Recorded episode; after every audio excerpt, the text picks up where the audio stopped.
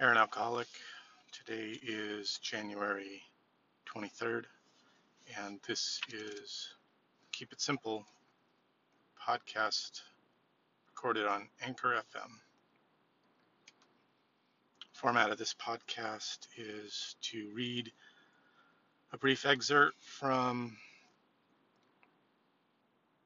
some literature on recovery, sobriety, or Alcoholics Anonymous. I have the daily quote book from the Grapevine, 365 inspiring passages from the pages of the AA Grapevine. I'll start with the AA preamble. Alcoholics Anonymous is a fellowship of men and women who share their experience, strength, and hope with each other that they may solve their common problem and to help others recover from alcoholism. The only requirement for membership is a desire to stop drinking there are no dues or fees for AA membership. We are self-supporting through our own contributions. AA is not allied with any sect, denomination, politics, organization, or institution, does not wish to engage in any controversy, neither endorses nor opposes any causes. Our primary purpose is to stay sober and help other alcoholics achieve sobriety. And the reading from today is titled Gift of Prayer from November 1967.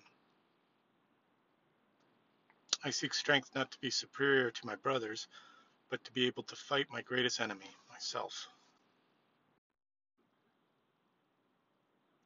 You might be thinking, oh God, he's going to talk about God again. You might be right. I don't know what I'm going to do with this.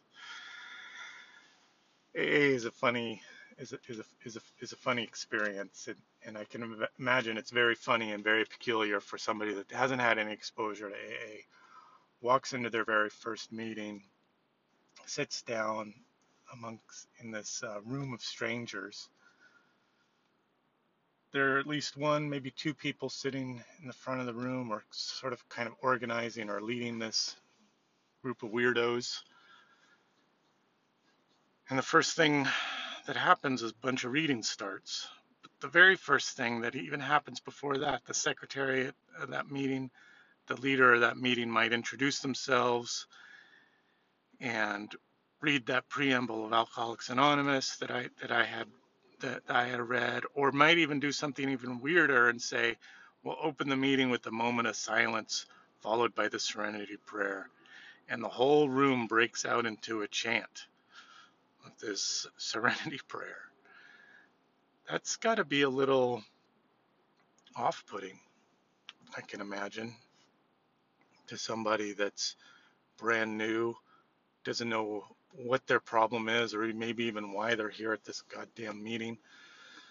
And listen, now suddenly surrounded by a bunch of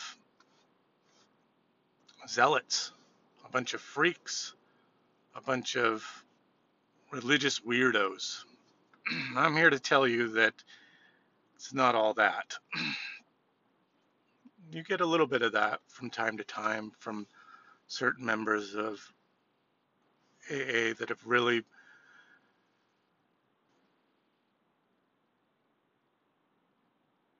I don't know what the right word. I want to say touched, touched, set on fire. um, had a real eye-opening experience is maybe a better better way to put it. And they want to share that experience that that experience that they found through church or through whatever um, with with everybody in the room. Not I would say that's a that's a minority of of alcoholics a very small minority at least in my experience